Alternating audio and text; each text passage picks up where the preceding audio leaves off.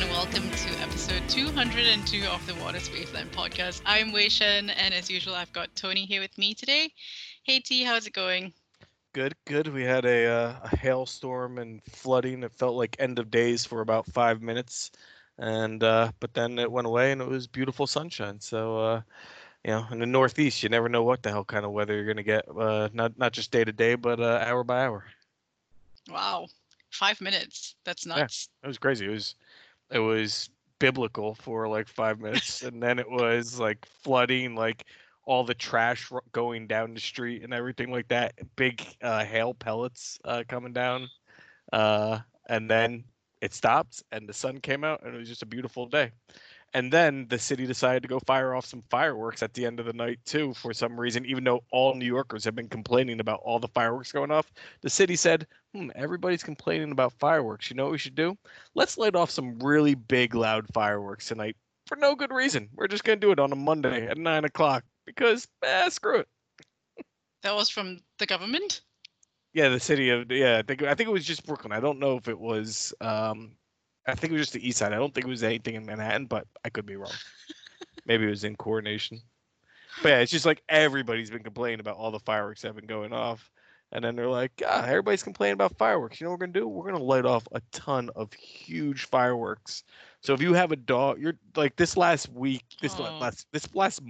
if you have a dog, this has been just, they've been living in a war zone, basically. They have no idea what the hell is happening right now. Yeah. Poor things. Well, it's been really hot here in Hong Kong. Like, I think over the weekend, it went up to like 90, 92 Fahrenheit. Degrees, I'm assuming, not Celsius. Yeah, that would be impressive. Well, I think I would be dead if it was in Celsius, you know. Yeah. Yeah, it was really hot. And I was out hiking out at Buffalo Hill. That's somewhere up in the New Territories in Hong Kong. Really beautiful, but so hot. So hot. Why do they call it Buffalo Hill? Because I can't imagine you guys have buffalo over there, right? I don't know, actually. I will have to get back to you on that. Thank you. I'm intrigued. I'm going to look it up after we're done talking, for sure. So this week we have a guest on. It's Pete Cherecwich, President of Asset Servicing at Northern Trust. And we talk about outsourcing. He's been on before, right? Yes, it was episode 160, if I'm not mistaken. Yeah. That was when James and I and him, that was a good episode, yeah. Yeah, it was really nice. I tried to offer him a beer, but obviously I couldn't, you know, being time zones and countries away. Mm-hmm. But I was glad to see he was having his own. That's good. Yeah, that's why you got to do a podcast. Yeah. So we chat a little bit about outsourcing. Not a little bit. We chat a lot about outsourcing. Basically looking at the third wave, how now it's the third wave of outsourcing and some of like the main drivers of pushing asset managers to outsource their trading desks and you know what just happened there. What happened? So Wei Shen just obviously lost her train of thought because I was like, hey, you forgot to mention our advertiser. I was going to get to that, by the way. I really was. You threw me off there. Yeah, I just wanted to make sure you remembered so we didn't have to record this again. Gosh. Listen, it's almost midnight my time here, okay? Shut up. Let me finish my sentence about what Pete and I talk about, and then we can get to the advertising. Go for it. So we also talk about how Northern Trust is actually looking to build out their outsourcing capabilities. Yeah. That was good. I definitely helped move that along nicely, didn't I? Yeah, thanks. Thanks a lot. Thanks for nothing. No problem. That's what I'm here for. So... Smartstream is a sponsor again for this week's episode, aren't they? That's correct. This will be their. This is the last week for this run anyway. But we do appreciate their support, and hopefully you checked out the white paper that we've been linking to. But it got Wei Shan and I thinking about what the best TV show finales have been, our favorite finales of TV shows, and. obviously I can think of a lot of bad ones. It's actually, I think, a lot more difficult to think of good ones than is like I can easily rattle off a ton that I hated. But for you, Wei Shen, what's your favorite? My favorite's got to be Friends, and just how they. I know you hate it, but I mean, you got it wrong. Damn. I'm not gonna do it here, but anyway, yeah, just how they all leave the apartment, technically Monica and Chandler's apartment, and go down to Central Park for another round, another cup of coffee. Yeah, that nice palatial apartment that they had with the beautiful skyline, everything in Manhattan. Sometimes they had jobs, sometimes they didn't have jobs, but yeah, that was a great show. Hey, that was my first view of what technically New York was like. Well, yeah, not really, because it was not filmed in New York. Yeah, I thought it was, at that time. So, yeah. No way, man. There are plenty of Friends fans, and it'll be really exciting when they I think they're having a 2-hour special episode come up. With HBO, I think. So that'll be fun. That'd be cool if they're all like unemployed and they're like living in like a basement apartment somewhere and like out in like, just they're trying like somewhere in Bushwick, something like that, basement apartment, just really run down, like really go dark with it. I think that'd be pretty cool. I doubt that'll happen. No, yeah, it's not going to happen at all. I wonder if they'll get back the actors and actresses who played the babies back then, like Emma, Rachel and Ross's daughter, Emma, and I'm pretty sure Rachel. Though usually when you have that they're twins or something like that, because they babies can only work they can only have them on screen, so you actually get two babies that they were twins, and just kind of run them through, and who knows if they're even actresses anymore, but yeah. One set is, yep. Yep. You've been following their whole career, huh? Well, one of them stars in Riverdale, which God. I'm a little bit ashamed to talk about. But anyway, what were your favorites? So I had to think about it. It took a second, but I think the ending of Cheers, which Wei Shen was too young to have watched that. But that was a great show. And just the end of it was very elegant. Sam Malone, played by Ted Danson. Guy tries to come in. He's like, oh, sorry, we're closed. Turns off light, readjusts the picture of Geronimo, which was, if I remember right, it was one of the head writers who passed away or something like that. It was in his office. And so then they hung it as kind of a tribute to him on the set. So just really classy, really nice. I also was a fan of the Seinfeld. A lot of people hated it, but I liked the Seinfeld end of finale, because that show was so callous. Like, I liked the way just how, like, there was always an edge about that they just didn't care. If you think about, like, Always Sunny in Philadelphia, how they just don't care and they always get away with things, that was basically Seinfeld, but just more TV sitcom for it. And so the end of it where they end up in jail and they're just kind of like, all right, now what are we doing? I like that. So I would say those. Really? Yeah. They watch a guy get mugged, and they were videotaping it. I think Kramer was videotaping it, and they were just making fun of the guy as he was getting mugged. Oh my God! And then basically, I think it was a double episode, if I remember right, and they just had old guests coming on and just talking about how horrible that Seinfeld crew was, and I thought it was brilliant. I thought it was great. So, but a lot of people hated it. But yeah, that's what I'll go with. Well, we have a guest for you next week as well, so stay tuned to that. Then let's jump to my conversation with Pete then.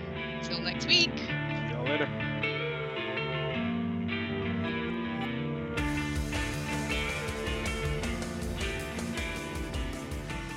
Okay, and today I'm joined by Pete Cherecwich, the president of Asset Servicing at Northern Trust. Hi, Pete. I believe this is your second time joining us. It Welcome is. Back. Thank you. I'm happy to be back. Enjoyed the last time, and looking forward to this one. Unfortunately, I don't have a beer to offer you, and we're miles away from each other, and time zones away too. Yeah, the good news is I did take care of that already. Nice. I'm happy to hear that. So you've been with Northern Trust for 13 years now, correct? Correct. Yep. As of July. Wow. Okay. Yeah, congratulations. But I wanted to bring you on today to talk a little bit about outsourced trading. And I know, I think earlier at the start of this year, you actually sent out a video to that was available maybe to your clients and on the website as well, just detailing some of the trends that you see happening for this year.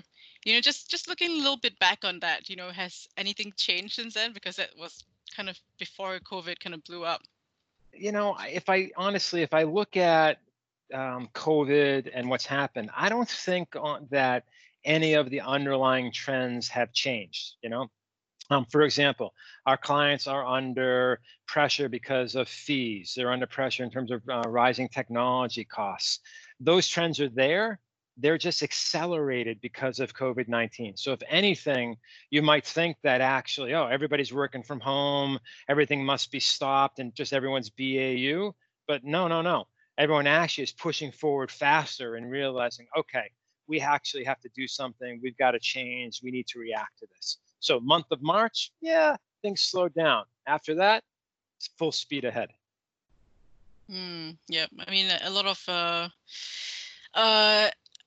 you would have thought that a lot of tech projects had been put on hold, but some of them actually have been, you know, accelerating. Yeah. Oh, it's not only accelerating. Everyone's looking at what was digital in their current environment versus what was manual. So if they look at their overall infrastructure, they're realizing, you know what? Why do I need to have this infrastructure myself? Can I outsource it? Can I automate it? What can I do? Because if you have infrastructure, you have people. If you have people, you not only have to kit them out at home, you got to, in the office, you got to kit them out at home. You've got to figure out how to manage them all. So suddenly having a smaller group of people, it's kind of better for a lot of our organizations. Okay. Well, on the topic of outsourced trading, you know, it has been around for a while, or like outsourcing in general. It has been around for a while, but, you know, it's been primarily in the middle and back office operations. But now we're looking at a third wave of outsourcing. You know, how did we get here?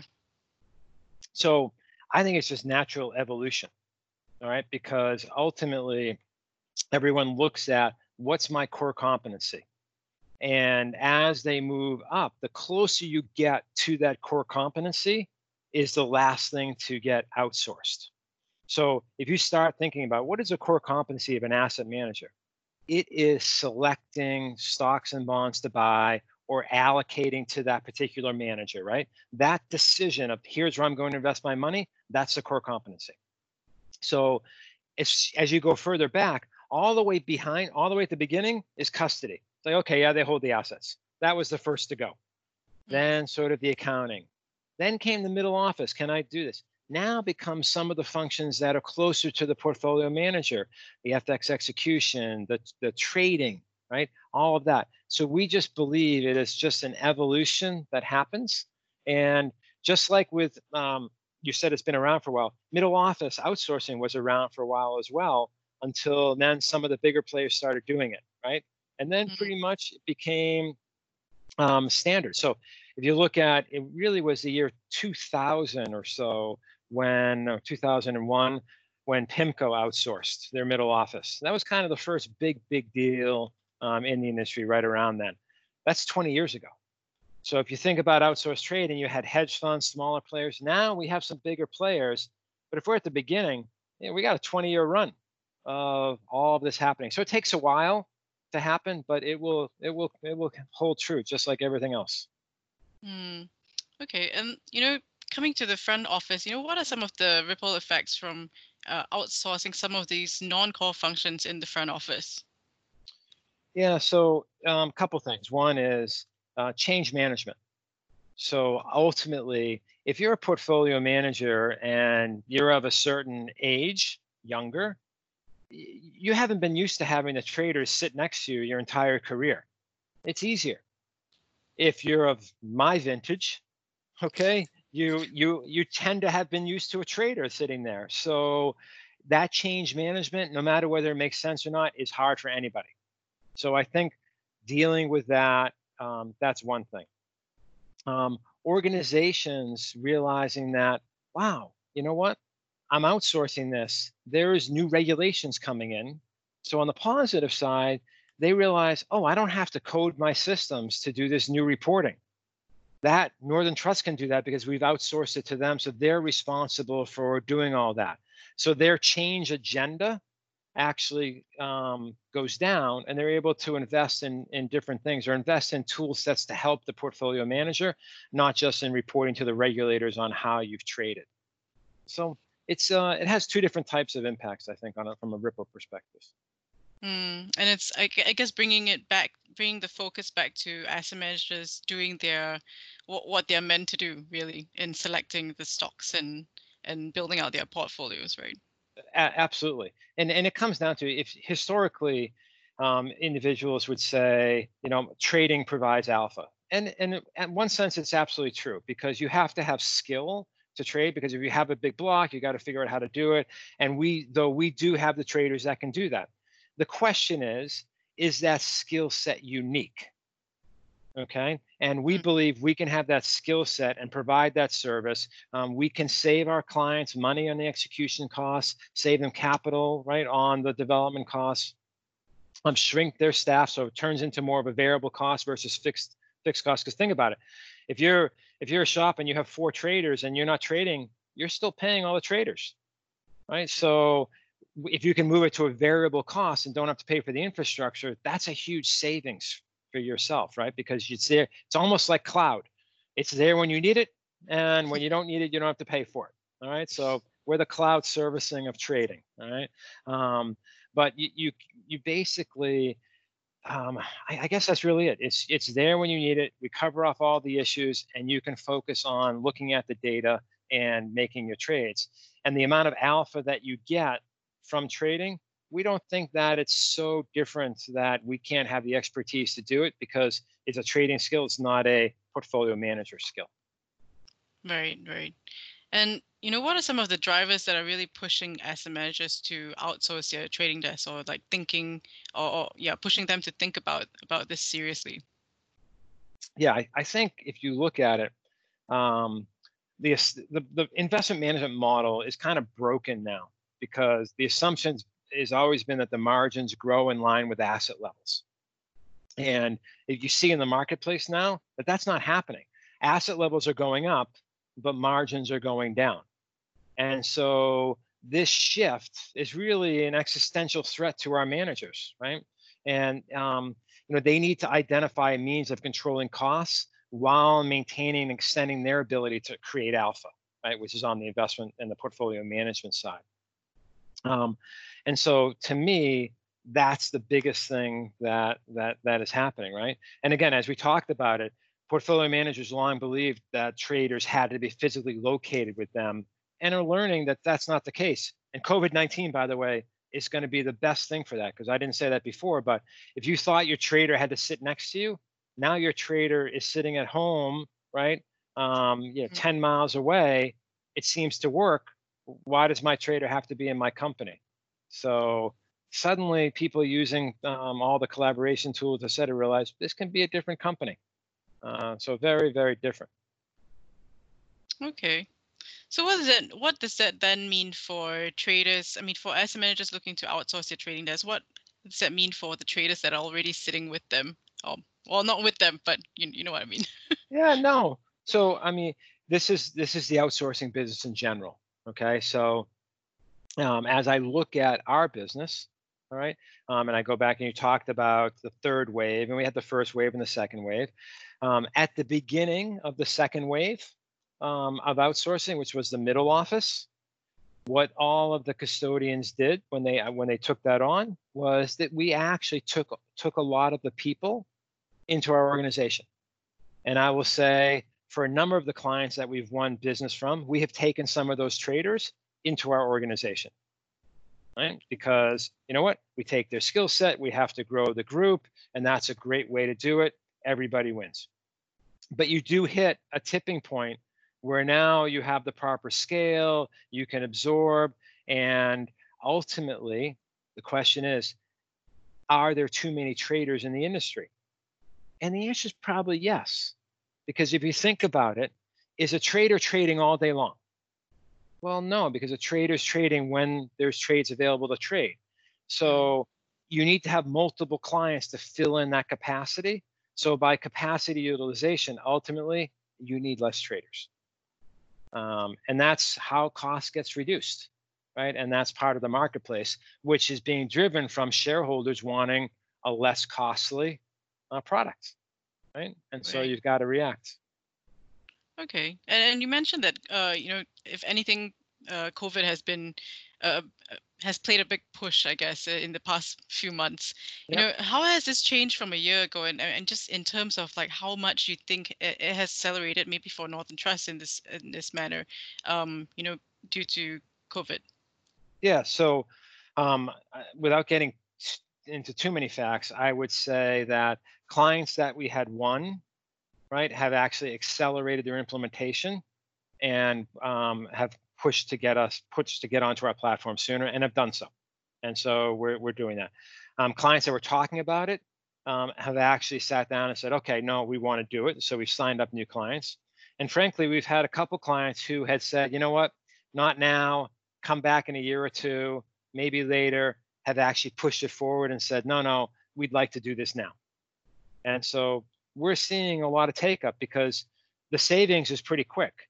If you go to a middle office implementation for an established asset manager, it can be 9 months to a year or even longer.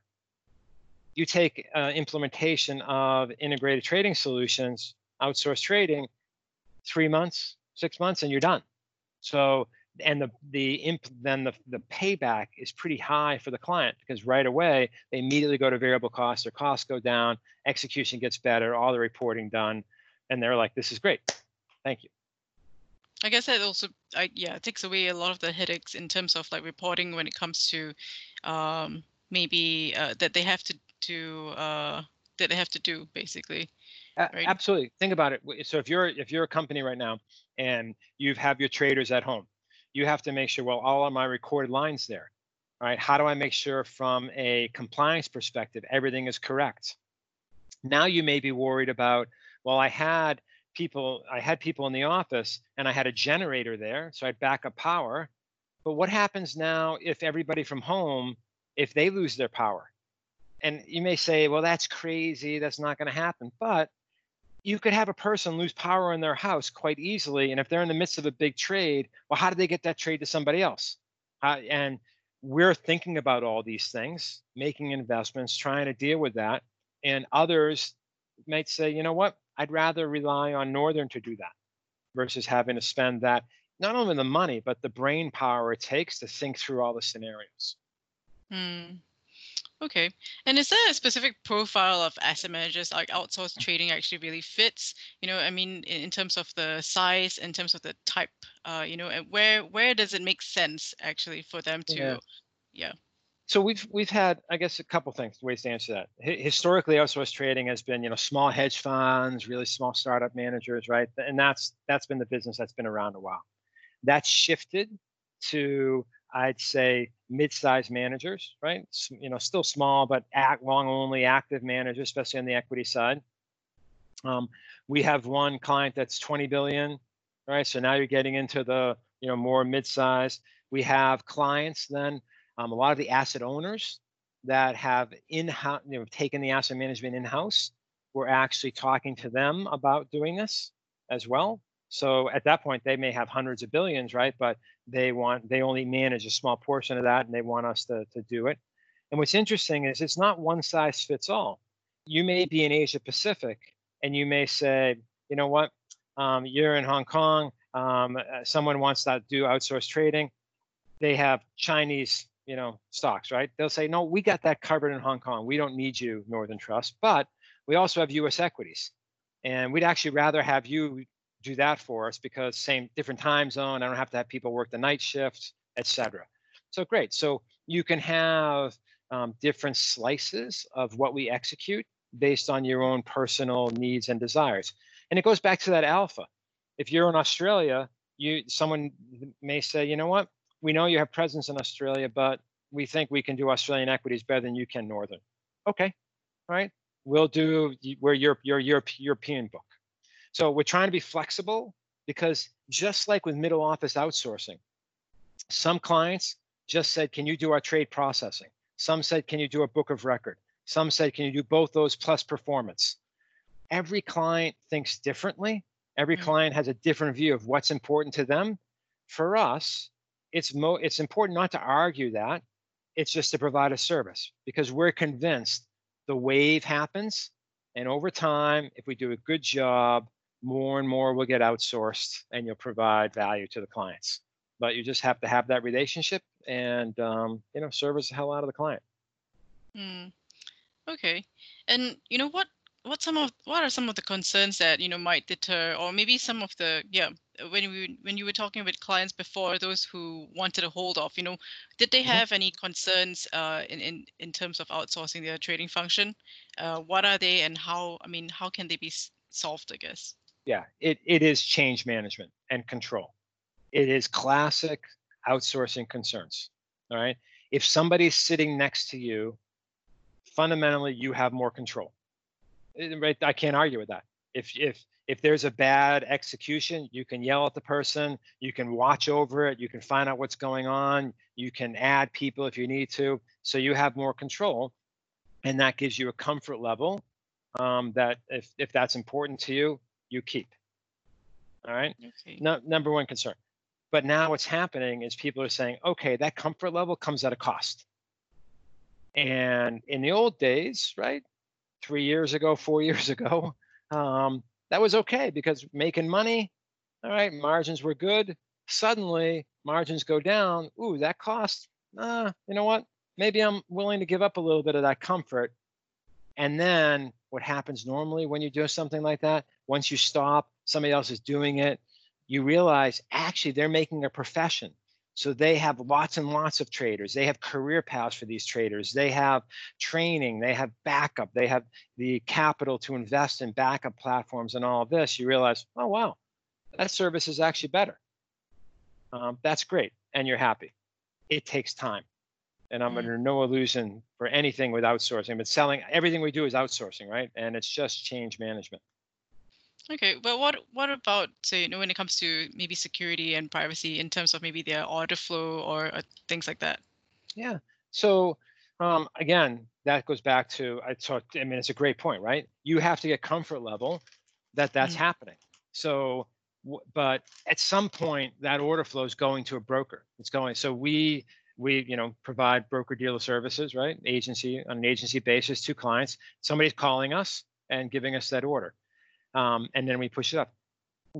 There's no difference if we're actually placing the order to begin with, all right, as an agent via their system versus getting it from that trader. Ultimately, you have to look at all the firewalls we have, right? And frankly, reputation is huge, right? Mm-hmm. The reputation of Northern in terms of its integrity and all that comes into play. We're not a money center bank, all right? So we don't have to have a firewall between our principal desk because we don't have one. All right. So, you know, that's an important factor, right? Because I'm not saying that anyone else has any problems. I'm saying it's easier for us to say we can't because we just simply don't have that situation. So it makes a difference. Okay. So I know you launched you launched your outsourced trading desk in North America last year, right? Sorry. Go ahead. Keep going. Sorry. So I'm just looking at how you are looking to build this out. You know, how you're enhancing that, and you know how will Northern Trust expand on its outsourcing capabilities, whether it's adding new asset classes or in terms of geographies, maybe Asia Pacific. Yep. So we actually launched it in Europe first. So 18 months ago, it was in Europe. Then we've come to North America, and we do have some clients in Asia Pacific now. So you have trading in Hong Kong, I have trading in Australia. We're looking at Singapore, whether or not we want to put a desk there. Obviously, we have a European desk and we have our US desk. We have all of the equities. We're doing fixed now, and then we're looking at some of how we can expand into the futures and derivatives markets, et cetera. So we'll continue to expand as we go forward. I think we've got geographically the expansion is done. All right, it's just adding more people. And on the asset type, we will continue to expand, because ultimately you've got to be able to handle all the asset classes if you truly want to be a major player here. Right, right. So in terms of adding that, you know, what are some of the steps that you're taking to do that? And is that going to be, is that in the pipeline for this year, like for futures and derivatives? Yeah, so it's a good question. Derivatives is not in the pipeline for this year. The listed futures, I believe, is, although I'm not sure. I'd say I get back to you, but it's a podcast, so that's not going to happen. I would say if anybody's interested, please call me, and I'll happy to give them the answer. All right. You know, I know the team is working on it. I'll be honest. The team, we have over 50 client prospects in the pipeline. Right, we're now, I think, over 60 or 70 clients. So the take-up and the interest in this has just been phenomenal. And we've been more interested and focused on just the implementation and making sure the implementations have been going well over the past few months, which they have been. Okay, so I guess you're looking to be basically to offer full multi-asset trading capabilities. Right? Absolutely, no question. Okay. Okay, so just expanding a little bit more about your capabilities out here in Australia, and not here, but in Australia and in Hong Kong. You know, could you tell us a little bit about that? I mean, how many people do you have on deck there? And you know, in terms of maybe adding people on the ground in Singapore, how are plans and progress for that happening? Yeah, so if you look at Northern's footprint in all of Asia. You know, I'm not sure exactly how many people we have, you know, like I think 70 people in Hong Kong, you know, a few hundred people in Singapore. I think we're a couple hundred people now in Australia. And frankly, we continue to win business. We're now the #2 custodian in Australia. And so by adding our brokerage capability, adding treasury capability, securities lending, transition management, all of those have been added in the past 2 years. And we continue to ramp up. And we will continue to do so within Hong Kong. Hong Kong is obviously financial center, so we continue to service the asset managers in Hong Kong. And I will say that our hope is that Hong Kong continues to grow, and we want to be where the asset managers are. So as long, assuming asset managers continue to grow in Hong Kong, we will continue to grow with them, because that is certainly our goal. There was quite a bit of concern actually over the past maybe 6 months to a year that a lot of these funds are actually moving over to Singapore due to a few factors. Yep. Did you hear that from your clients as well? It's interesting. So you hear a lot of rumors and a lot of noise, right? Mm. I personally haven't seen any of the clients pick up and close down Hong Kong offices and move. All right, so I haven't seen that, and that's part of it, though. But we do move to where our clients move. So, you know, we part of the reason we bought a business in Luxembourg last couple of years ago was, hey, our clients had Luxembourg funds. They wanted us to be there in a bigger way. We needed a bigger presence, so we bought the business from UBS to have a bigger presence in Lux. So, as a solutions company, a client company. As long as our clients and prospects are in Hong Kong, so I assume they will be, we'll continue to be there and support them. Okay, cool. So and I want to touch a little bit on the topic of blockchain because with I guess COVID, you know, we've seen and even without COVID, but that has only accelerated things. But we've seen a little bit of struggle, particularly with the large scale projects like Chess and that ASX is doing, the DTCC's TIW, you know, and actually a few episodes back, we had Jennifer Peavy from DTCC come on to talk about some of the two pilot projects that they're working on, and it's more of like and Tony interviewed her, and They talked about how, you know, what happens if there's no the industry feedback that they get is not very positive on it. You know, what happens to the project itself. So where, as someone who has gone through that whole process, I know you have the private equity blockchain. Yep. You are also working you have people on the ground in Australia working with Chess as well. you know, before we get into some specifics of what you're currently working on, you know, where have you seen blockchain very much applicable, and in which areas is it more like a more far off than planned?